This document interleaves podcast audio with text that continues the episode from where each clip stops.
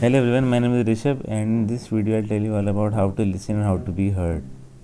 The modern workplace can seem to throw potential conflict every turn but it's all navigable with the right guidance. Workplace diversity brings both benefits and challenges. The modern workplace has transformed rapidly. The range of ages is wider than ever before, with more people retiring later. Baby boomers don't think like those from Generation X and millennials likely experience the world differently to a number of generations Z. Phrases that may seem unkind or even hostile to one generation might be normal to other and vice versa. Each corner of a diverse workforce brings particular strengths to the operation. Younger people may be more connected to the audience beyond the office and more adept at social media. Older colleagues will have hands on experience and expertise.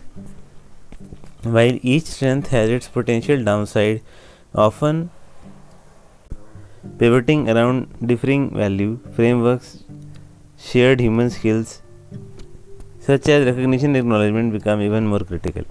Each segment of a modern workforce has its preferred methods of communication. Some favor the impromptu in person chat, while others consider even an unbooked phone call to be an invasion of personal space. Understanding and appreciating others' preferences is the key, and honest, often open communication by whatever medium is the foundation. All meetings need insightful handling. The average American employee spends an average of 6 hours each week in meetings while managers spend over 23 hours in the conference room. The financial cost to companies is huge, but the emotional and motivational impact is seldom calculated. Is this all necessary?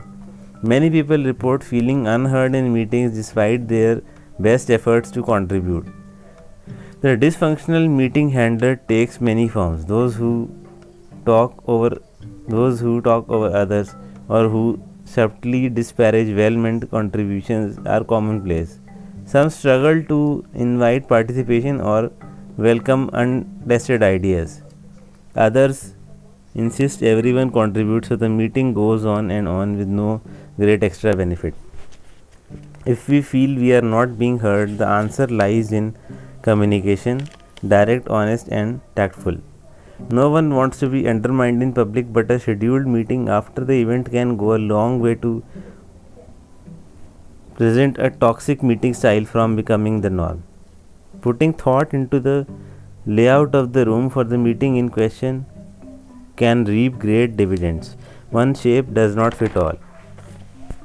Relationships are always worth building. Technology may have changed beyond recognition, but it's always our fellow humans that matter most. For all the lifestyle and demographic differences that can appear to divide us, underneath we all like to be respected, rewarded, and treated as individuals.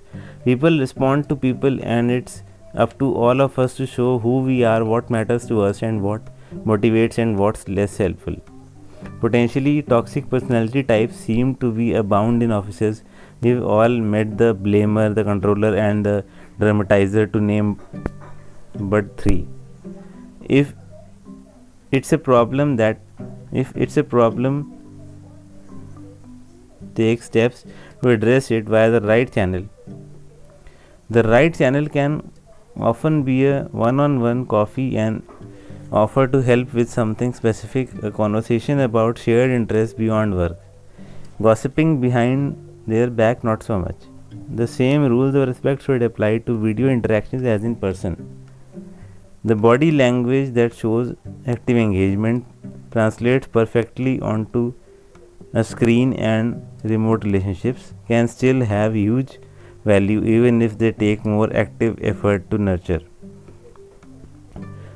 Taking time to converse with the person as opposed to the role or the behavior isn't time wasted, it's essential. The modern workplace can take some careful navigating, but it all comes down to communication.